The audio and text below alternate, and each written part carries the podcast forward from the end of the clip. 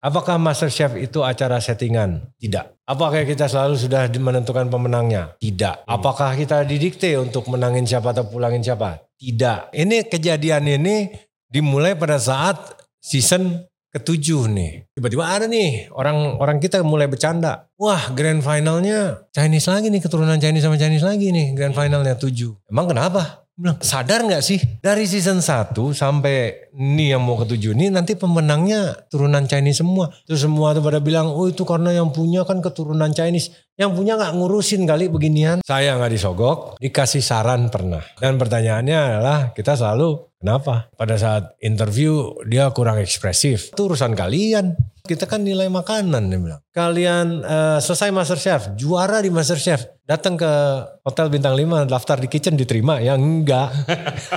ya enggak.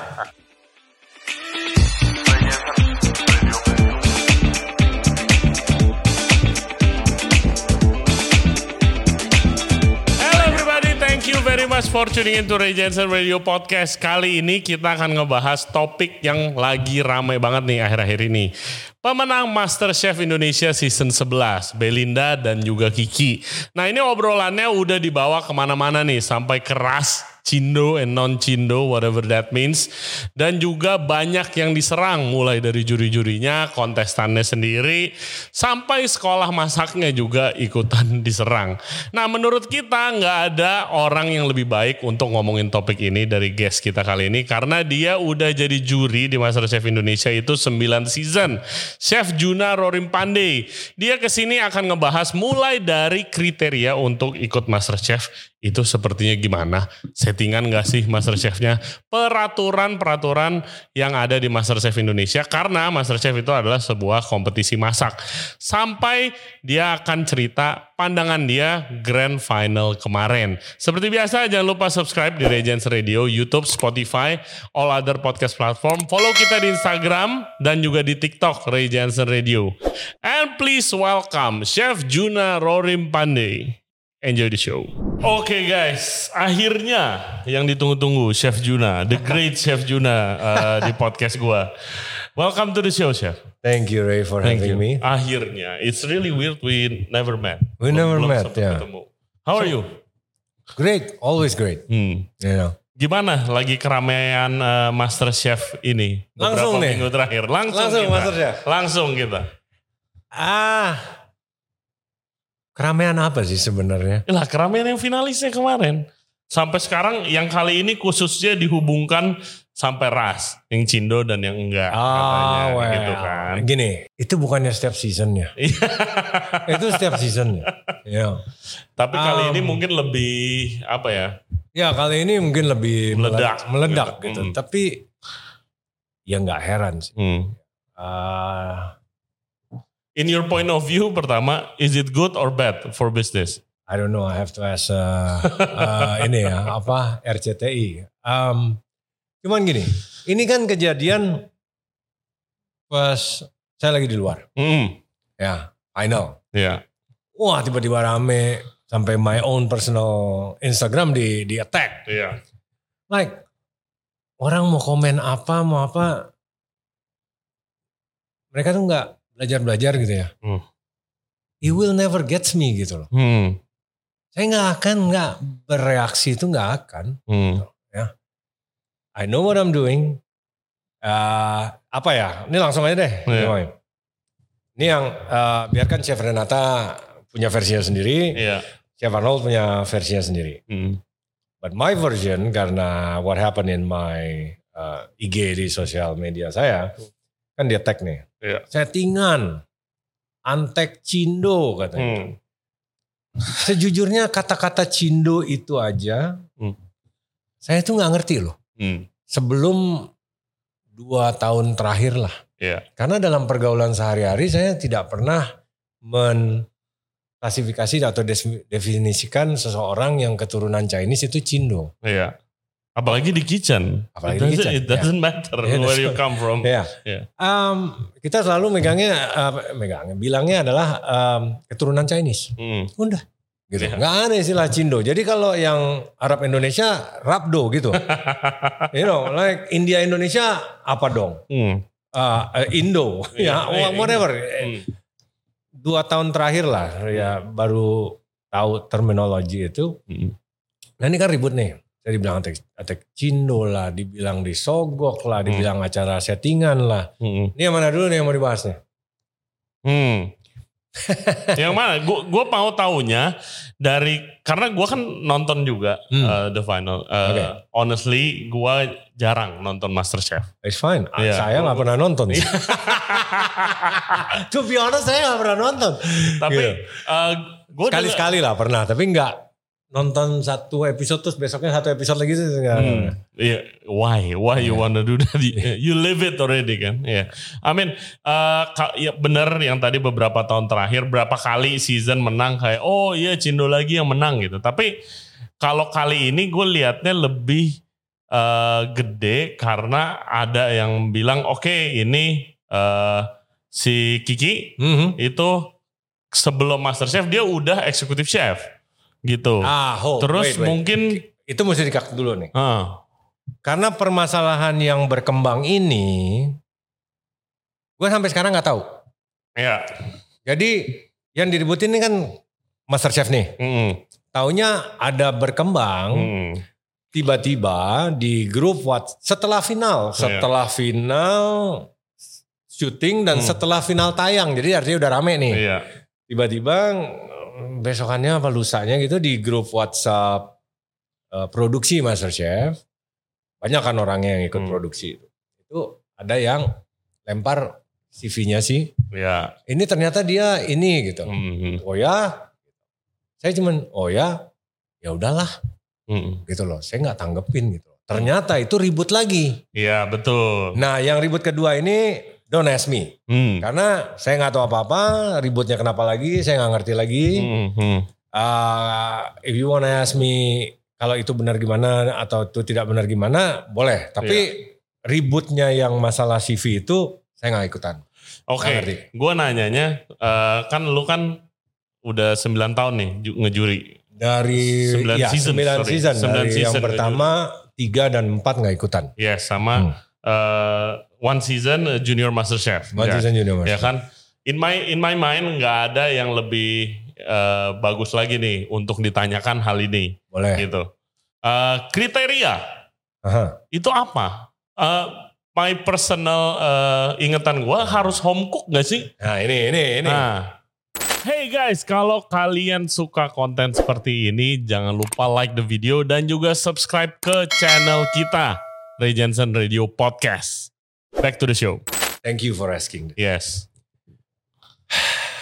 Jadi memang MasterChef Indonesia yang juri yang paling pertama dipilih Hmm. untuk menjadi juri saya Iya.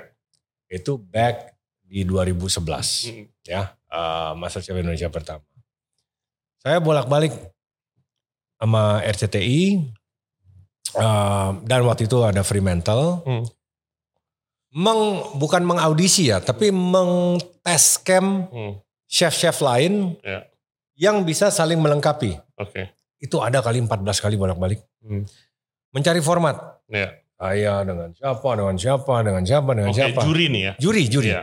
Sampai eh, pernah sampai mau ada eh, hostnya cewek Hmm. atau hostnya laki Hmm. yang bukan orang atau dunia chef atau orang Ya, gitu, presenter orang gitu. orang F&B gitu ya, Iya.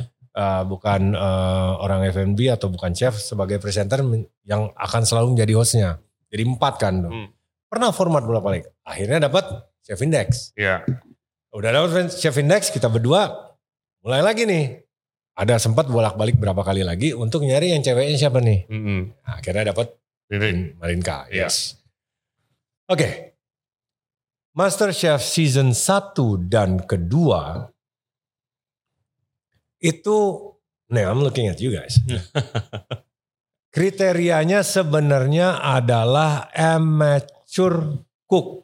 Hmm. Orang-orang yang suka masak di rumah Iya. ya atau yang suka ikut lomba-lomba 17-an atau apa sih yang Iya. kecil-kecilan karena emang hobi masak Hmm. atau eh, bisnis catering dan lain sebagainya itu masih oke. Hmm. Ya, eh, cuma bukan catering perusahaan besar ya. Iya. Awalnya season 1 dan 2 seperti itu. Oke. Bahkan yang pernah sekolah di luar atau Hmm. sekolah pendidikan tata boga aja Iya. itu menjadi pertanyaan karena Hmm. pernah ada tuh Hmm. di season 1. Hmm.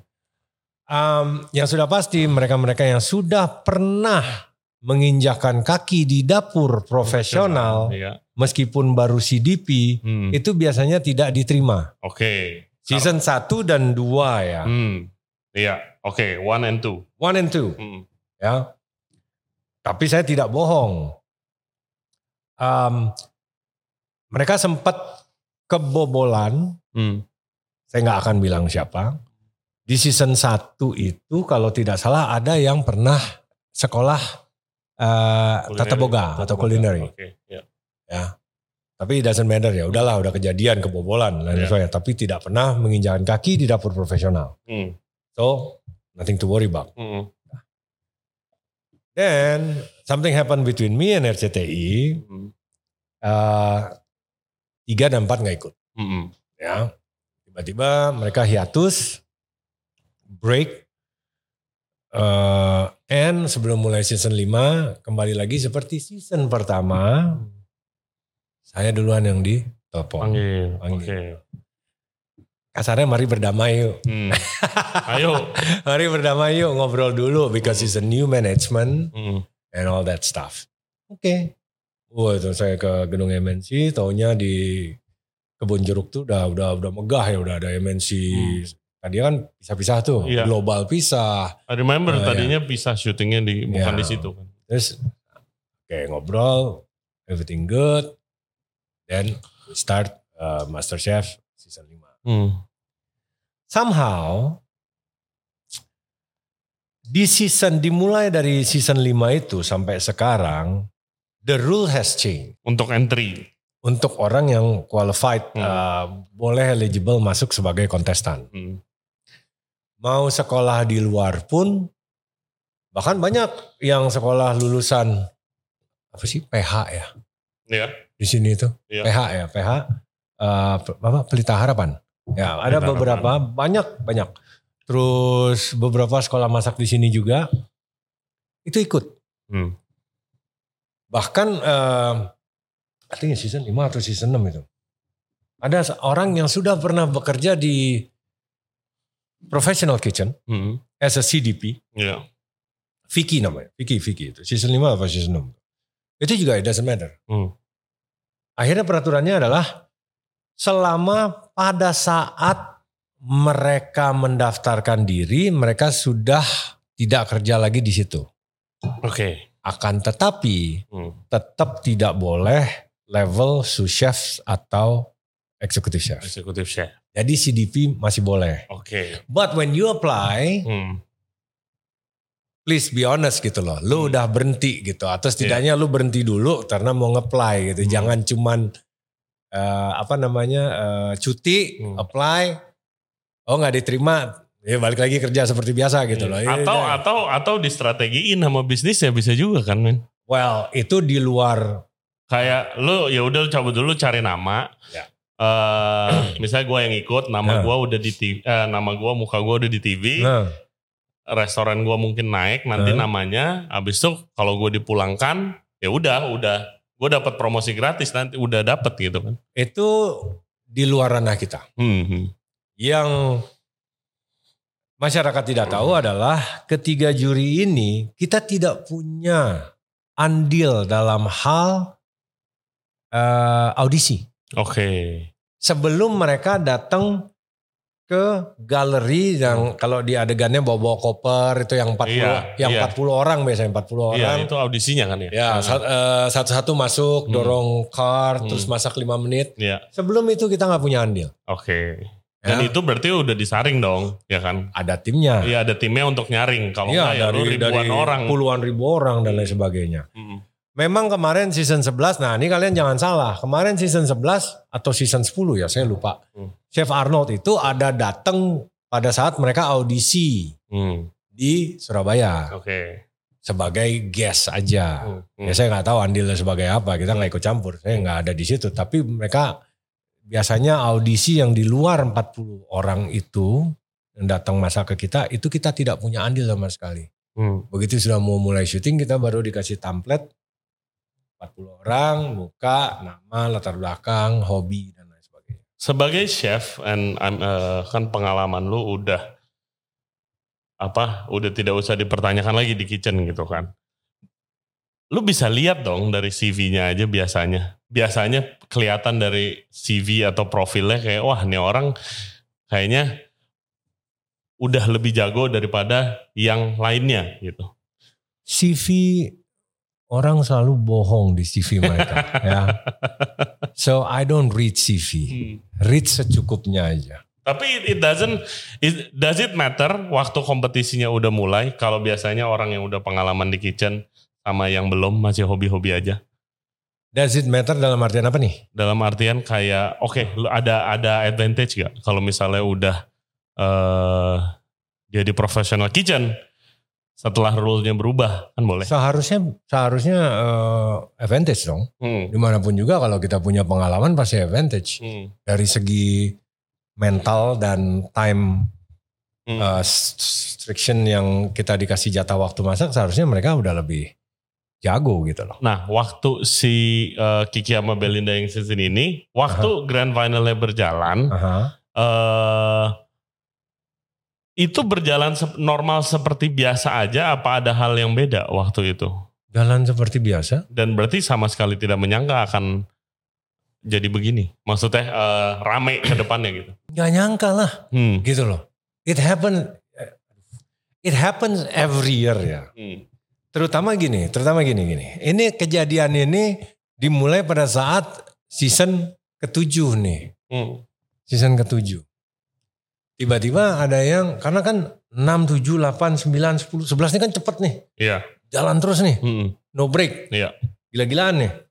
I try to ya mundur beberapa kali juga Hmm. they fit my schedule gitu loh. Iya ya ya udahlah gitu lah mau gimana. Nah ini kan jalan cepat. Tiba-tiba di season ketujuh kalau nggak salah. Tiba-tiba ada nih orang orang kita mulai bercanda. Hmm. Wah grand finalnya Chinese sama Chinese lagi nih keturunan Chinese sama Chinese lagi nih grand finalnya tujuh. Hmm. Terus emang kenapa? Bilang nggak sa- sadar nggak sih dari season 1 sampai ini yang mau ketujuh ini nanti pemenangnya keturunan Chinese semua. Di situ gue bermikir gitu loh. Season 1 oh iya ya si Lucky. Hmm. Season 2 Bu Desi. Hmm. Season 3 gue gak ikutan. Hmm. Tapi gue tahu yang winning eh, eh, menang dan eh, sukses si Will Goss kan. Will Goss, ya. Karena dia eh, apa YouTube dan lain sebagainya. Content creator. Season 4 Luvita. Ternyata Luvita juga keturunan Iya. Chinese. Hmm. I didn't know that Hmm. gitu loh. season season 5 si Fanny Iya. setelah pikir-pikir oh iya ya dia keturunan Chinese juga Hmm, gitu hmm. loh. Terus season 6 Eric ya Eric ya udah kelihatan lah ya Iya. keturunan Chinese. Di situ baru kepikiran gitu. Oh iya Set, ya udah gitu loh. Mau Hmm. gimana? Hmm. Hmm. You know. Ternyata season 8 kejadian lagi. Hmm. Season 9 kejadian lagi. Iya. Season 10 kejadian Kejadian lagi. Season 11. Nih ya. Asal kalian tahu ya. Kalian mau tuduh settingan. Hmm. Ya terserah lah. Orang Hmm. udah punya opini masing-masing. Hmm. Di sini kita mau bela diri, mau membantah juga percuma Hmm. gitu. Orang akan punya opininya dan dan pada dasarnya penonton itu tidak bisa kecewa. Hmm. Saya pun kecewa. Hmm. Asal kalian tahu. Pada saat grand final, uh, with all due respect Belinda, ya, I think Kiki's gonna win it. Hmm. Karena?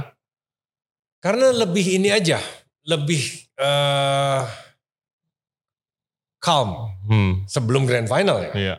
Lebih calm. Dia bilangnya lulusan SMA, SMK kan. Iya. Tapi di pertengah pertengah jalan, we talk. Hmm. Ya tahu itu masuk ke dalam episode apa enggak tuh. Iya.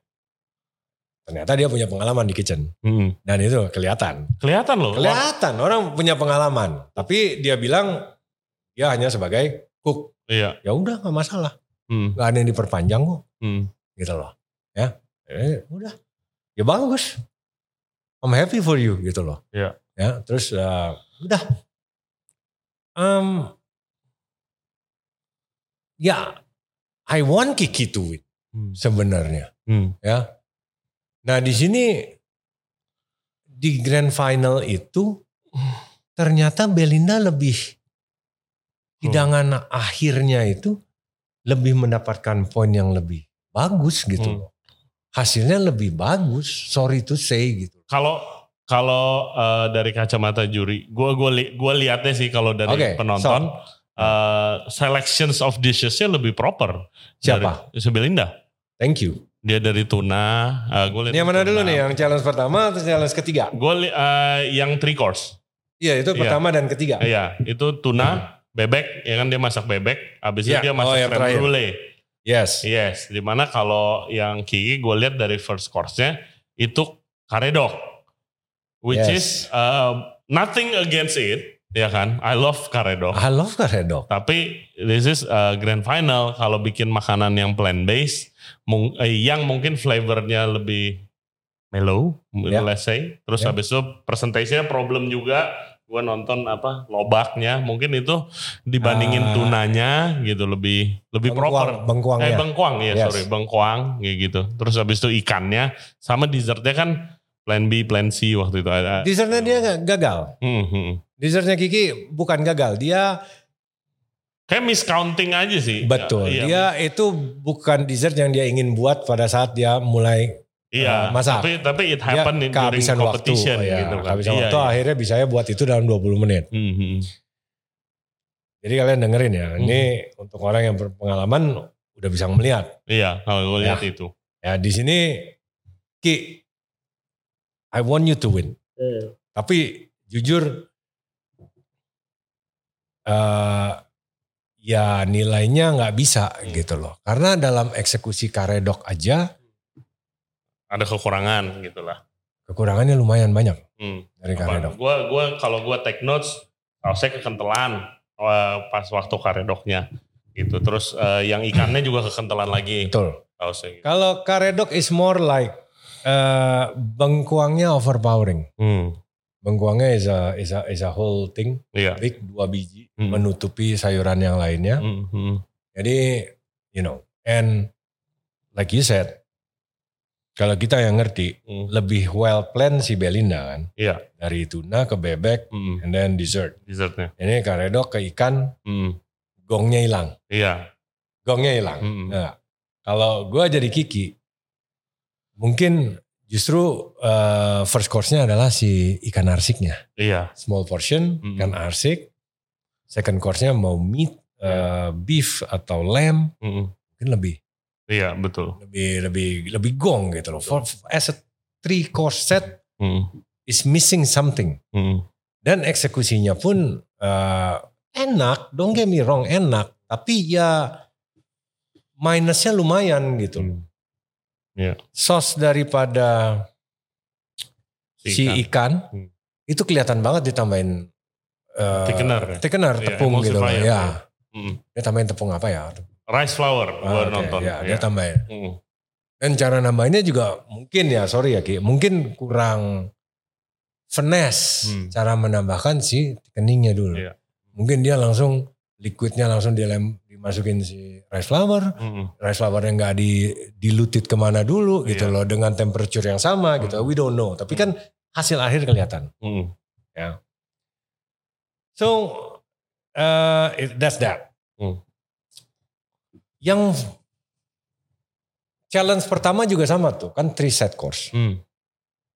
Di situ juga ada dua yang benar-benar uh, kurang ya dari dari hidangannya Kiki ya. Hmm. Uh, beef semur carpaccio. It's a bit confusing. Karena semur itu braised, braised meat. Nih, kalian dengar sendiri ya. Iya. Untuk orang yang ngerti. Oke, ntar gue yang diserang. Enggak, but it's true gini. Nah kalau saya judge makanan, tentunya makanan enak nggak enak, ya udah pasti. Hmm. Tapi kan lebih dari itu ya kalau kita. Hmm. Judulnya apa? Iya. Konsepnya apa? Konsepnya apa? Iya. Hmm. Bar, eh, ditambah 50% adalah taste, Hmm. belum lagi ada texture, tingkat difficulty, Hmm. skill, whatever, presentation. beef carpaccio, beef semur carpaccio. Mm-mm. Carpaccio is what? It's a raw slice of meat. Meat yang di mana fat and acidity Hmm. combine as the main flavor. Ya, asam biasanya dishnya. Mm-mm. Beef semurnya Mm-mm. meskipun dia buat semur vinaigrette, Hmm. the acidity is not there. Karena semur is Sweet. very sweet. Iya. Iya. mm-mm. Terus saya diserang nih Hmm.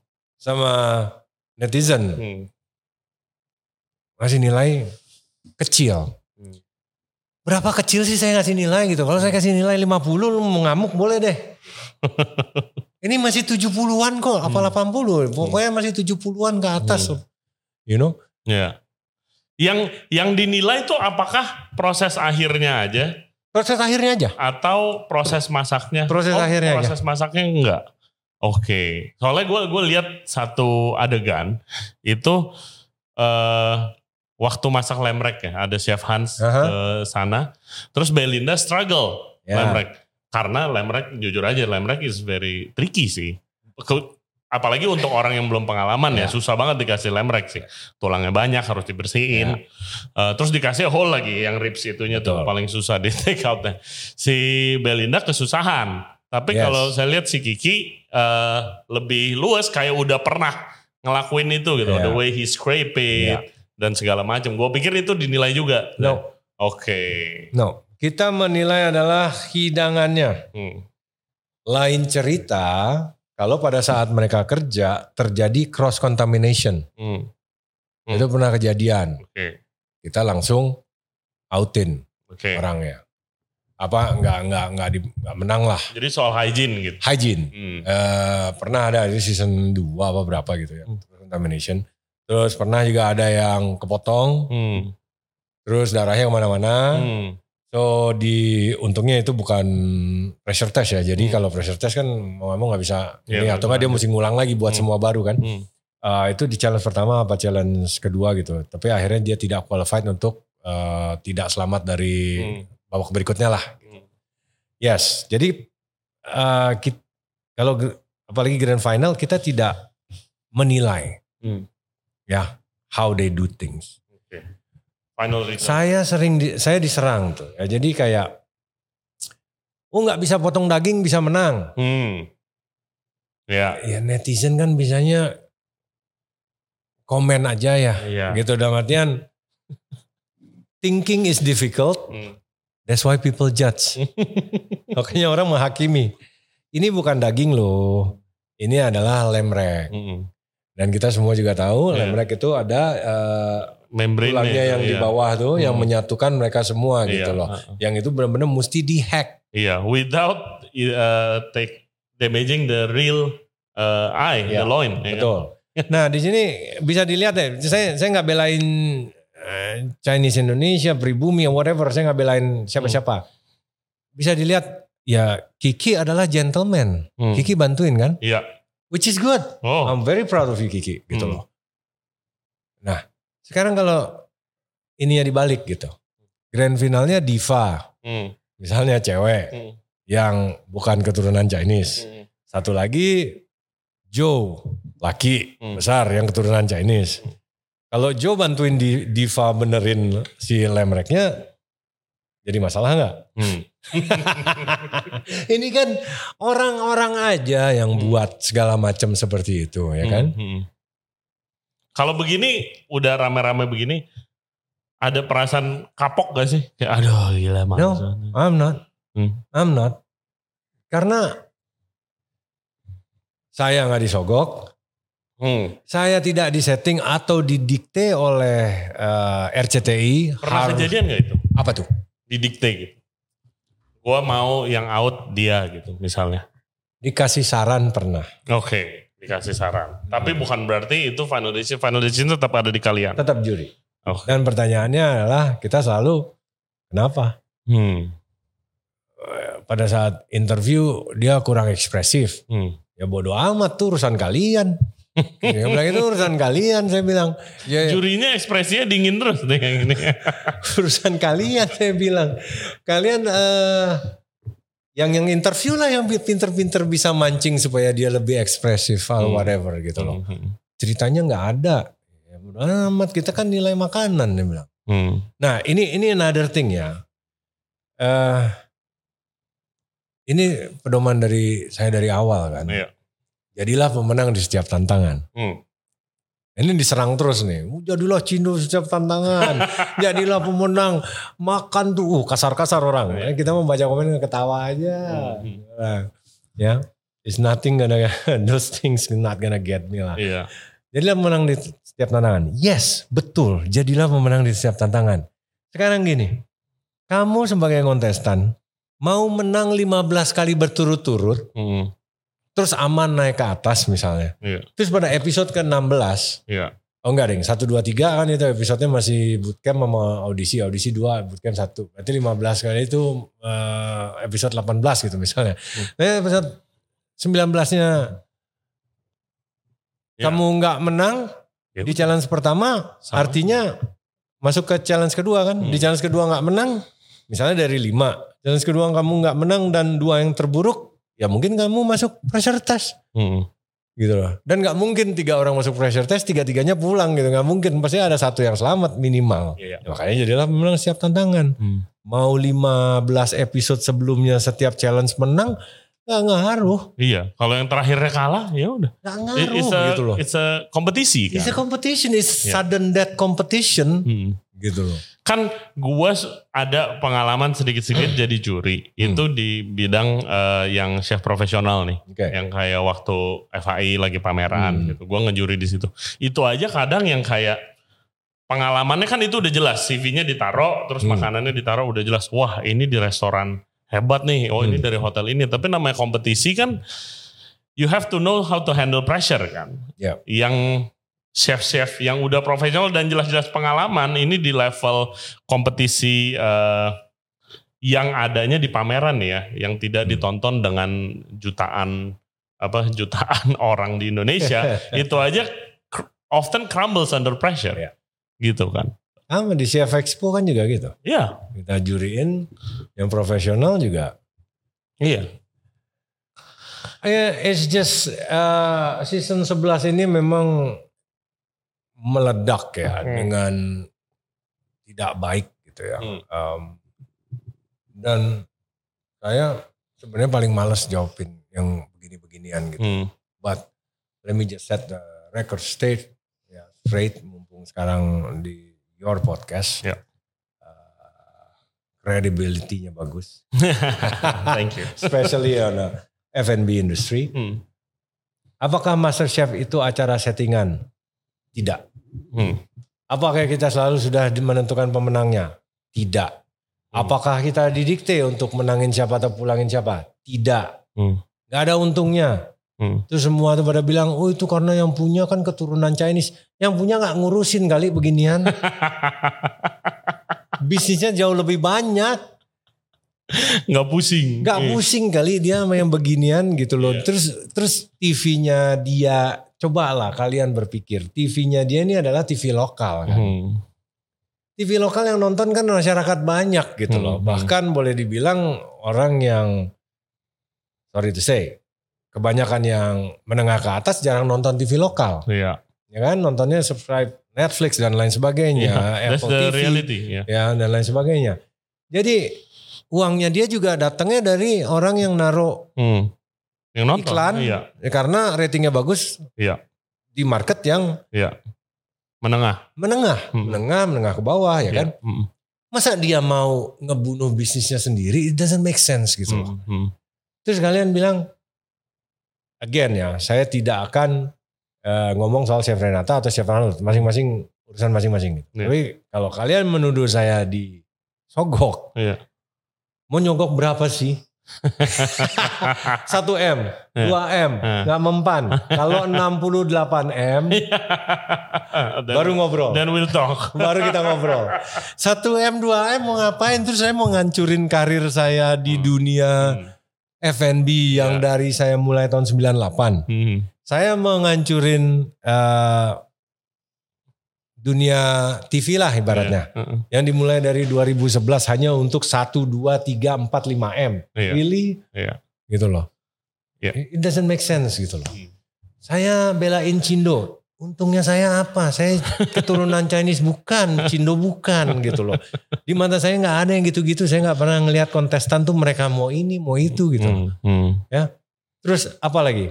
Oh karena dia cuman anak SMK, bukan lulusan LCB. Hmm. With all due respect, kalian tahu saya nggak sekolah malahan. ya, saya nggak sekolah malahan. Malahan kadang-kadang, sorry ya anak-anak LCB nih.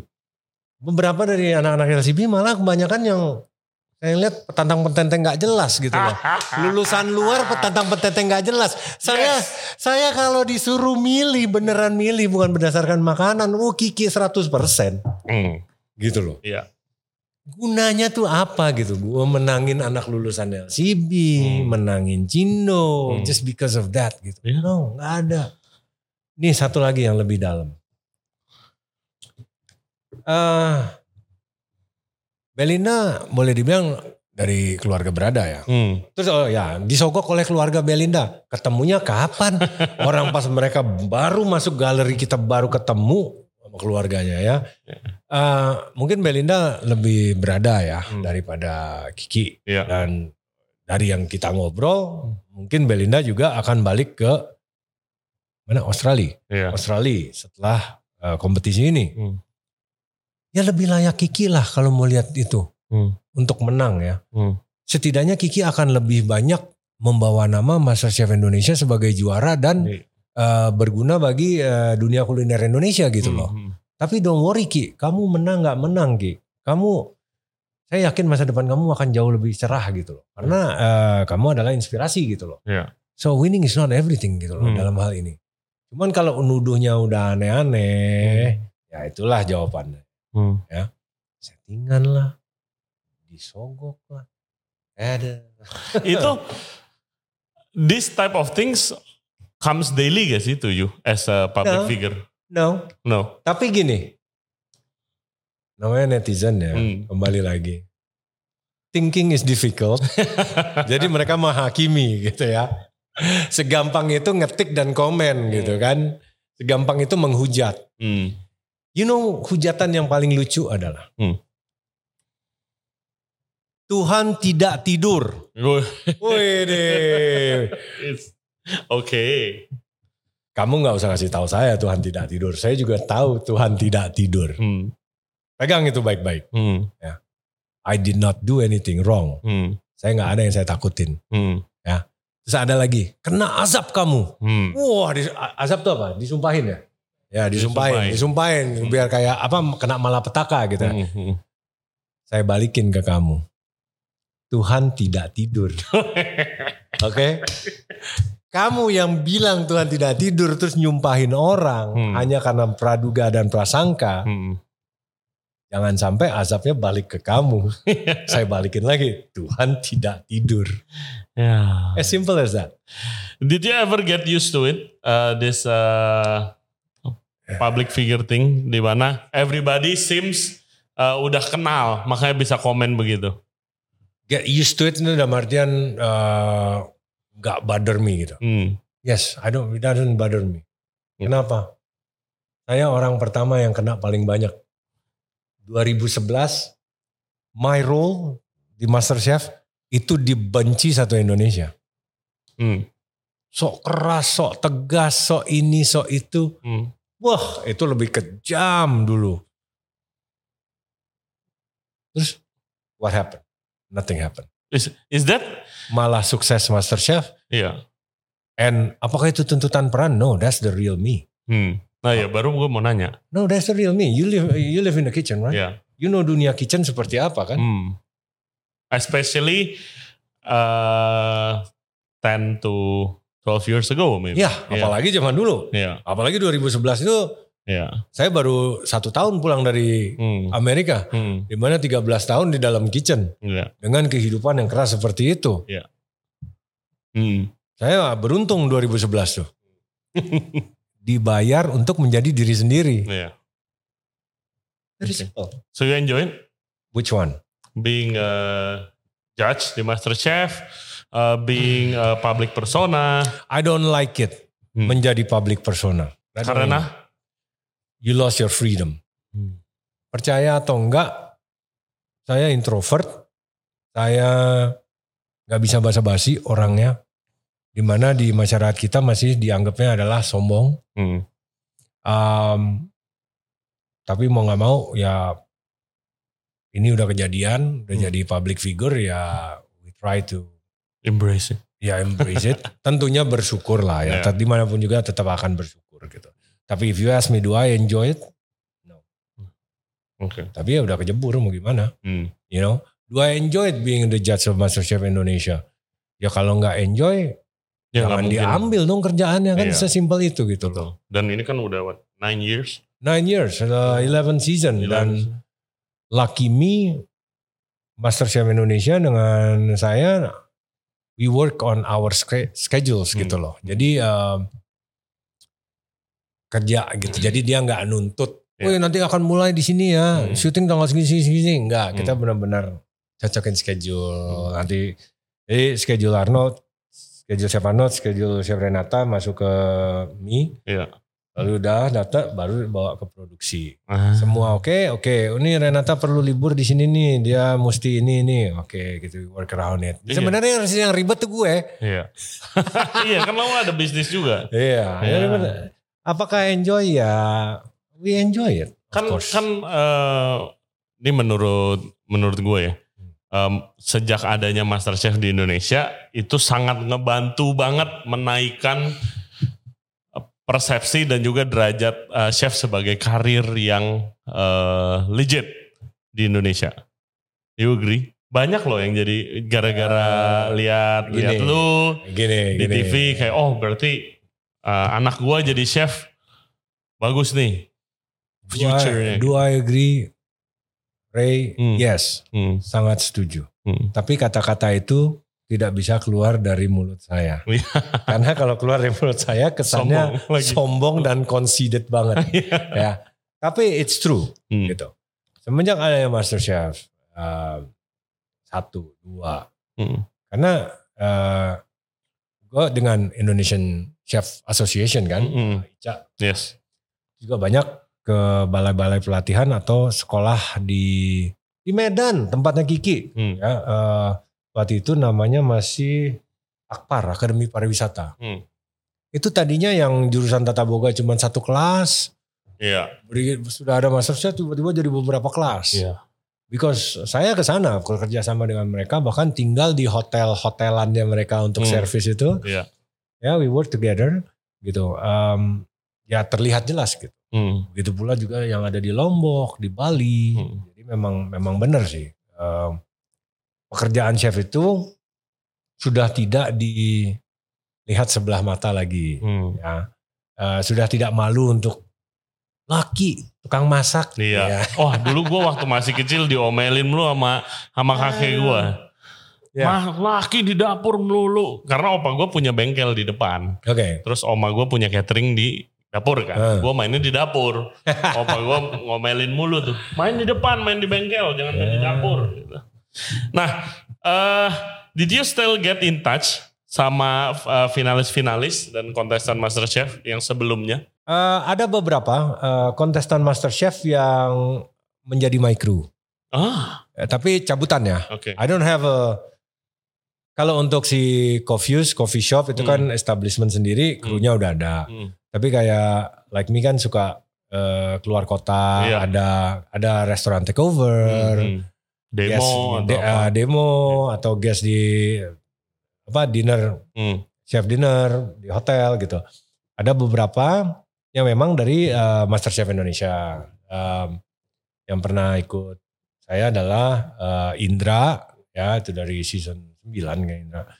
Adit dari season 7 dan juga eh, Faiz dari season 7. Hmm. And none of them was Chinese ya. Jadi there. jangan lagi kalian berani bilang saya disetir antek-antek Cindo. No. Hmm. So three of them. Hmm. Uh, ketemu on bukan daily basis tapi on project basis. Oke. Um, ngobrol juga di grup uh, WhatsApp atau di WhatsApp ya. Um, beberapa uh, ada yang suka DM Hmm. kalau mereka ada acara. Hmm. Misalnya mereka restoran uh, apa pop up Hmm. ngundang gitu. Hmm. Ada beberapa. Oke. Ada beberapa juga yang nice ya, hey chef how are you gitu. Oh ya I'm good gitu. Kita keep it. Di eh, kasih advice coba, chef. Hmm? Buat yang udah pernah ikutan Master Chef sebagai finalis, mau yang menang, mau yang enggak. How do you attack it after you after you got that eh, udah ada nih eh, personanya, udah dapat mungkin ketenarannya gitu. How do you attack in the industry? Gini ya, eh sama seperti pertanyaan tadi, waktu mau masuk Master Chef itu persyaratannya apa? Season 1 dan season 2 dengan season 5 ke 11 sekarang Hmm. itu berbeda. Hmm. Jadi motivasi mereka-mereka ini yang di season 1 dan season 2 itu adalah ingin memperbaiki taraf hidup kebanyakan. Hmm. Karena banyak yang ada tukang buah, Hmm. ya, Hmm. ada tukang, ayo macam-macam deh. Hmm. Ya, eh, yang dengan masuk eh, Master Chef Indonesia ini Hmm. dikenal masyarakat, lalu dia misalnya mau bisnis kuliner, mau bisnis apa, mereka punya nama dan bisa accelerate, Hmm. which is to me is really good, Ya. nice. Kita tidak bisa munafik bahwa, eh, tapi ada juga beberapa contoh eh, mereka yang ingin langsung malah terjun di dunia F&B atau professional kitchen beneran. Iya, iya, ada. Gue kenal Ada, contoh tuh. si Opik, Hmm. itu runner up dari season 2, Hmm. juara 2 ya. Itu sampai sekarang di kitchen. Kitchen. Bahkan sudah sampai eh, pernah menjadi sous chef Hmm. di Bali. Di hotel bintang 5, Hmm. Nice. which is very good. Iya. Ya. Nah, kita sebagai juri, itulah tugas kita sebenarnya. Hmm. Ya, kita membantu mereka mentalnya, ya mungkin masukan dalam cara memasak ilmu-ilmu baru dan juga supaya mereka bisa accelerate nanti setelah keluar dari MasterChef. Hmm. Nah, season 5 ke 11 ini sudah berbeda. Ya. It's because of media sosial, Hmm. because of YouTube. Hmm. Semua orang pengen jadi terkenal, no matter what. Yes. Nah, lebih susah lagi nih tugasnya juri nih, Hmm. gitu loh. Uh, Kadang harus direm gak sih? ya harus, cuman ya siapa yang bisa ngerem kayak begituan gitu loh. Ya, uh, jadi kita cuman bisa bilang, at least me ya, MasterChef Indonesia ini adalah wadah gitu loh. Kalian mau bikin uh, a full out of yourself, Hmm. atau kalian mau jadi seseorang, Hmm. setelah kalian keluar dari sini, ini adalah wadahnya gitu. Hmm. Di sini eh, kalian akan ditempa mentalnya. Hmm. Kalau untuk em, kulinernya kalian akan dibantu. Hmm. Karena kita juga ada masterclass kan. Iya. Masterclass, lagi kompetisi juga kita kasih tahu. Itu Ini how often the master class? I don't know, depends on the schedule. Because it's not from us, Oh, it's from the food producer. Oke. Ya jadi mereka diajarin cara masak apa gitu Hmm. dan lain sebagainya. Oke. Um, jadi mereka juga ditam- dikasih ilmu gitu loh, Hmm. dikasih masukan, dikasih ilmu. Bahkan lagi lagi kompetisi pun kita kan suka nyamperin ke bench tuh. Hmm. Yakin kamu motongnya mau begitu, nggak mau begini, ini ikannya Iya. agak ini, ini gitu loh. Hmm. Itu kan input semuanya. Kita kan nggak bisa ngasih tahu, eh begini, gini, gini. Iya. Sebenarnya ini bukan sekolah gitu loh. Ini kompetisi gitu. Kita cuma ngasih bisa sedikit, sedikit, sedikit gitu. Hmm. Tapi eh, off cam pun kita masih eh, kadang-kadang juga ngasih tahu gitu. Hmm. Mereka juga suka nanya-nanya kan. Nah, jadi Master Chef itu adalah wadah. Hmm. That's it. Untuk kalian ke depannya mau jadi apa? Hmm. Kalau mereka yang punya toko kue dengan masuk Master Chef terus bisa bertahan lama, kan makin sering tayang makin kelihatan tuh, Iya. makin terkenal lah Hmm. ibaratnya. Terus top 5 terus pulang. Hmm. Artinya kan mereka udah berapa minggu tuh dilihat masyarakat. Iya. Itu akan lekat dengan toko kuenya dia kan. Hmm. Bawalah itu. Iya. Gunakanlah itu menjadi marketing tools Hmm. sebagai toko kue dia misalnya. Top 5 Master Chef Hmm. kue ini gitu. That's it. Hmm. Gitu loh, that's it. Apalagi sih? Apakah kalian lulus Master Chef? Bukan lulus. Kalian eh, selesai Master Chef, juara di Master Chef. Datang ke Hotel Bintang 5 daftar di kitchen diterima? Ya enggak. ya enggak.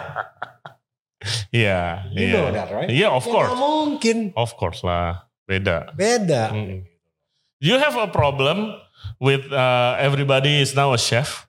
Semuanya sekarang pegang spatula, dia bilang chef. Pakai pakai chef coat, Panggilnya chef. Itu I got it. The problem seperti itu gets me pada saat eh, tahun 2000. Hmm. Oh udah lama sih. Udah lama. Jadi back then waktu masih di US Hmm. eh, dimulai kan dari sushi chef. Hmm. Itu udah kelihatan. Hmm. The trend is already there Oke. gitu loh. Jadi bukan hanya Indonesia Iya, aja, betul, udah duluan sana. Jadi anak-anak baru ini yang eh, belajar waktu itu sushi kan, Hmm. belajar sushi, terus mereka nabung bisa beli pisau sushi, Hmm. ya, Eh, yang harganya makin tahun makin naik. My first pisau itu masih 170 dolar, Hmm. Terus pas 2010 pulang udah 320 dolar. Oh shit. Ya ada masa moto eh, sushi knife. Jadi mereka nabung gaji terus bisa punya sushi pulang pergi bawa pisau sushi itu gayanya udah petang Iya. renteng. Padahal kalau dilihat kerjanya baru bisa ngerol California roll doang gitu loh. Jadi memang eh, ya nggak tahu ya karena banyak acara TV Hmm. ya apalagi di luar sana acara TV about cooking, about chef, cooking competition dan lain sebagainya. So it become nyerempet nyerempet dunia entertainer Hmm. apa dunia entertainment. Hmm. Jadi eh, kita boleh dibilang udah masuk ke dunia showbiz nih, Hmm. ya kan? Ya, Itu, especially Master Chef. kan. especially kan- Master Chef. Dibilangnya itu bilangnya apa sih kalau Master Chef? Apakah itu uh, reality show atau variety show atau It's apa? reality show. reality show. Nih orang yang suka salah juga. Everything seperti itu itu adalah reality show. Yes. Cuman fokus on cooking, on the Hmm. food. Gitu aja. Hmm. Eh, jujur ya, pada saat pertama dipanggil diajak ngobrol soal MasterChef, Adin, saya nggak tahu apa-apa tentang MasterChef. Hmm. Karena waktu di US kan nontonnya Hell's Kitchen sama Top Chef. Ya. MasterChef US itu baru besar setelah kita di setelah 2010 gitu Iya. loh. Jadi belum belum belum ada waktu itu gue di sana atau udah ada tapi nggak nggak populer bagaimana gitu. I don't know anything about MasterChef Indonesia gitu ya. Tapi sekarang got this big di terutama di Australia, Hmm. Australia sama Amerika ya lumayan big, which is good. Tapi orang kan harus bisa bedain tuh. MasterChef, Top Chef, Hell's Kitchen. Hmm. Itu kan beda tiga-tiga.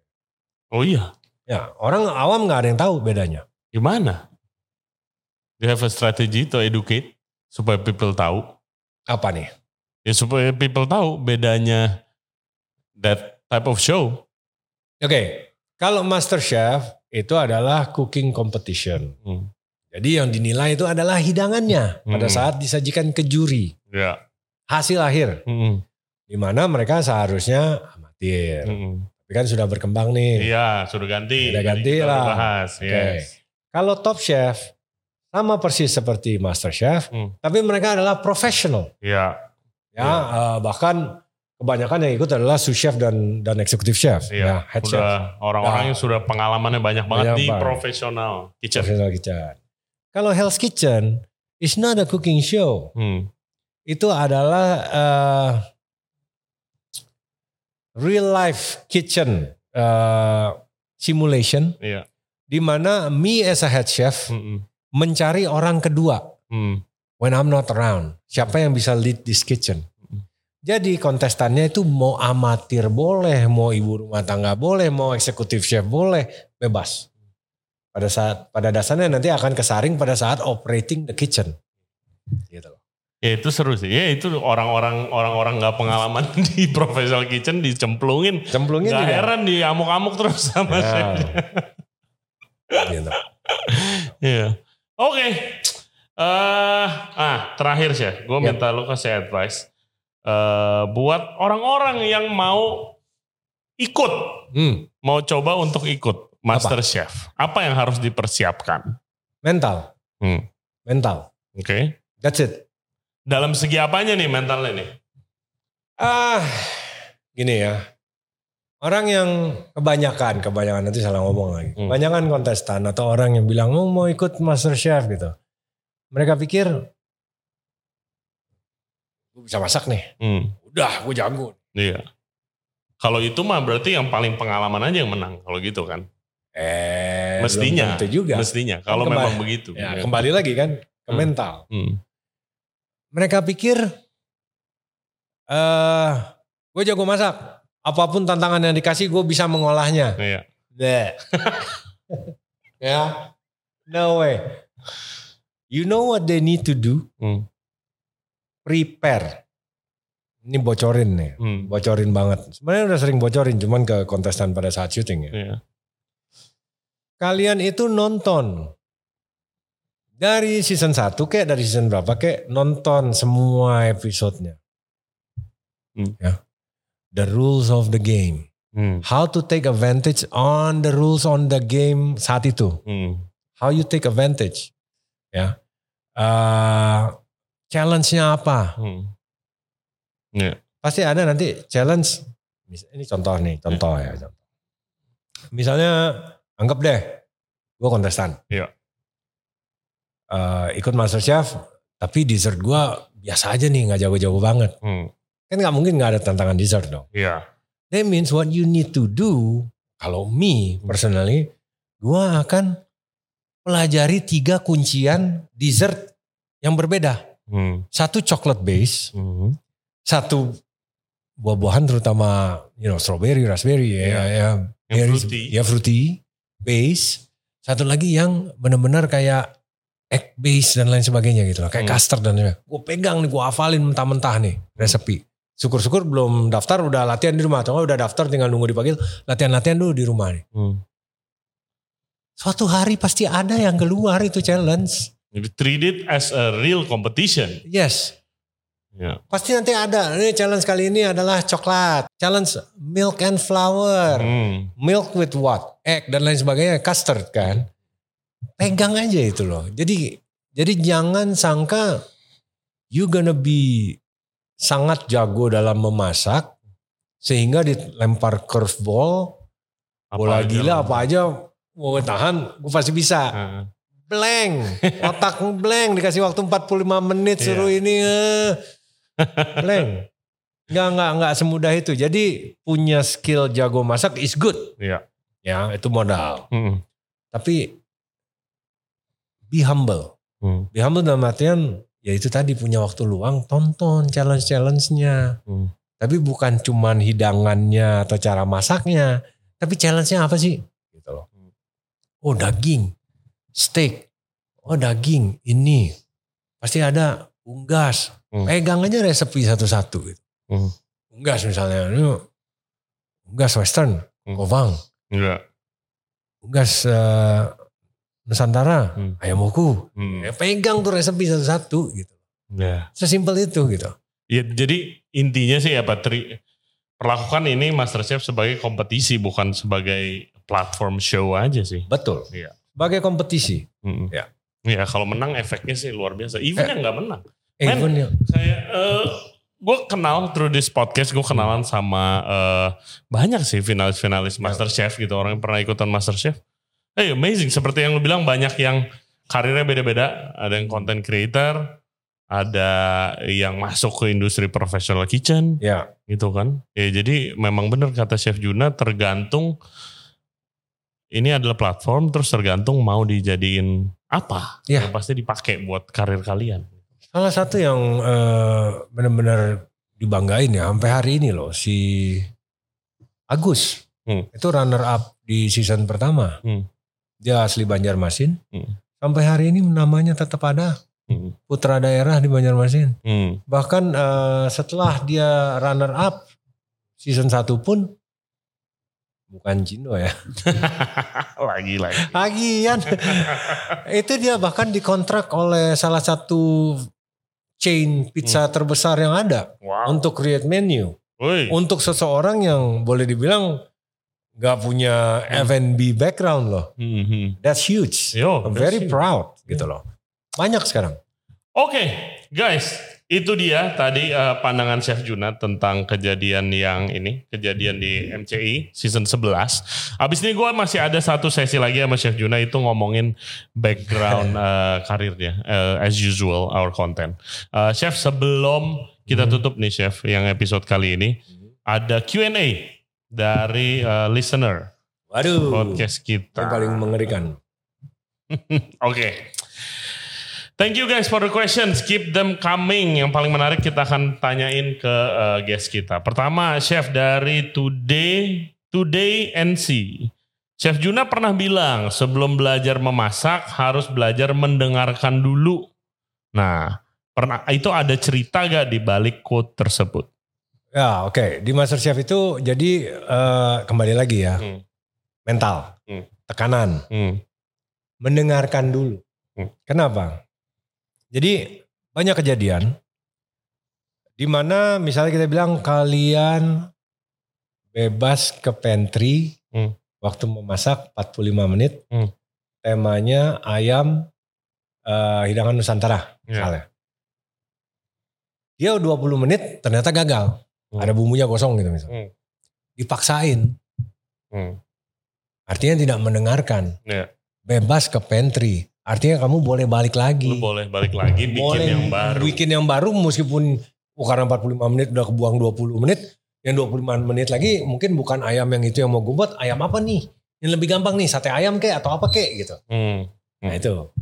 Jadi eh, kita punya rules itu penting ya untuk didengarkan. Karena Yeah, itu efek efek dengan the game ataupun apa yang mereka mau strategiin untuk dimasak. Hmm. That's Oke. Chef, ini dari Irwan Hadi Paristanto. Ini a bit personal.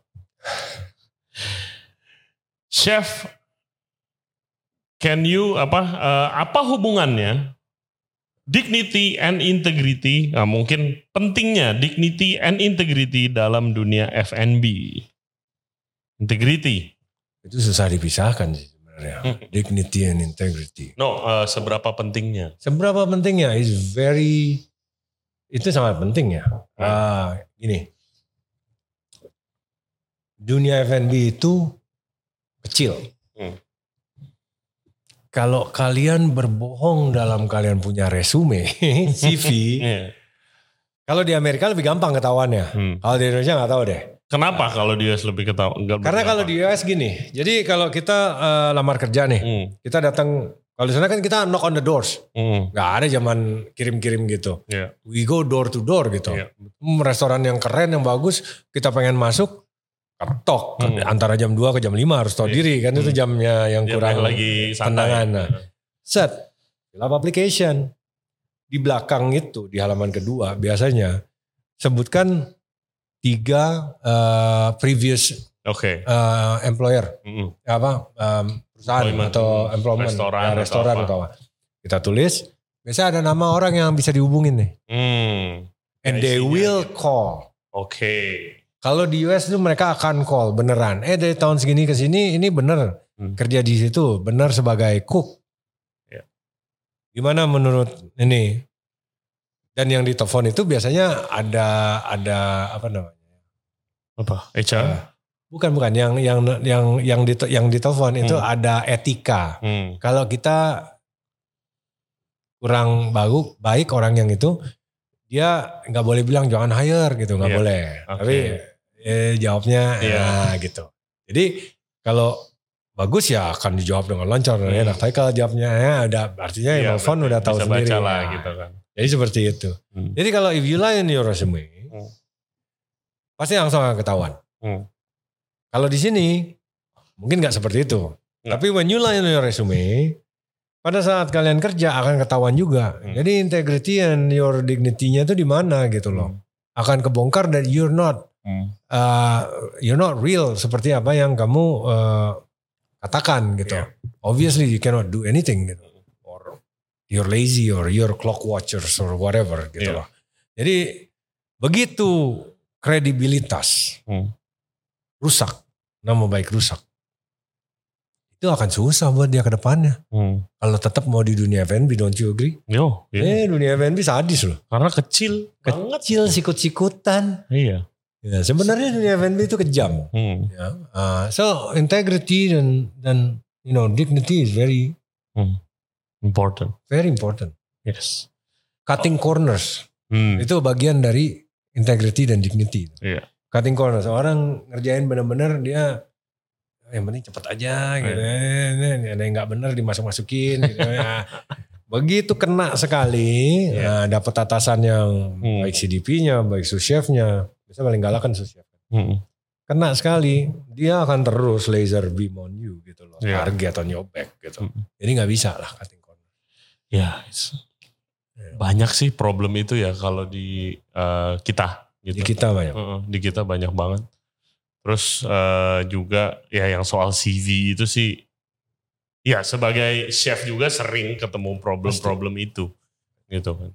Ya, gimana menanggulanginya?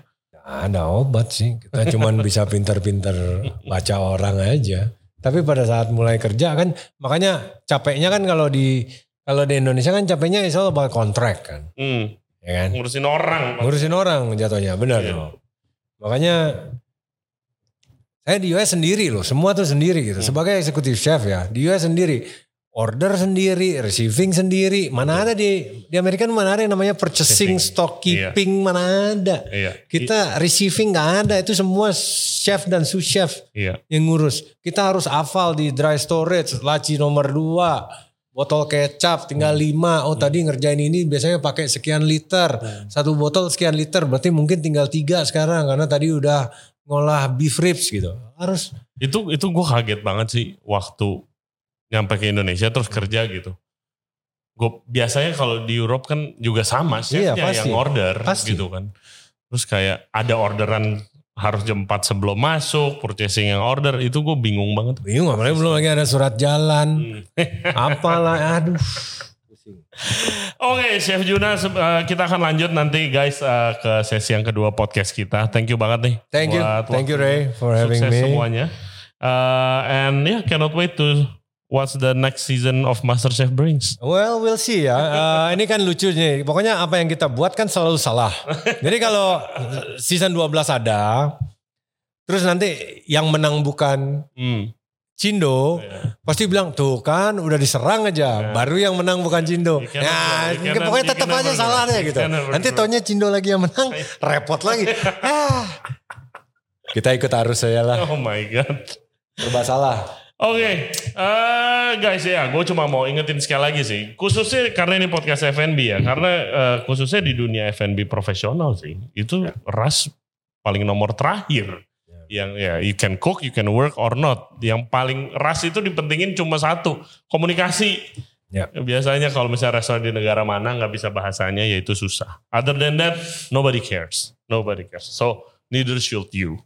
Oke, eh, thank you very much guys buat yang udah nonton dan yang udah dengerin podcast kita Thank kali ini. Jangan lupa subscribe di Regency Radio. Eh, Spotify, YouTube, Apple Podcast, Google Podcast semua ada. Follow Instagramnya Regency Radio di dan juga di TikTok. Follow Instagramnya Chef Juna. Eh, ya hoki-hoki dibales ya. Ah, kalau nggak kalau nggak ngata-ngatain. And stay tuned Aduh. for uh, next season of Master Chef. Mm-hmm. Thank you very much. See you next time. Bye bye.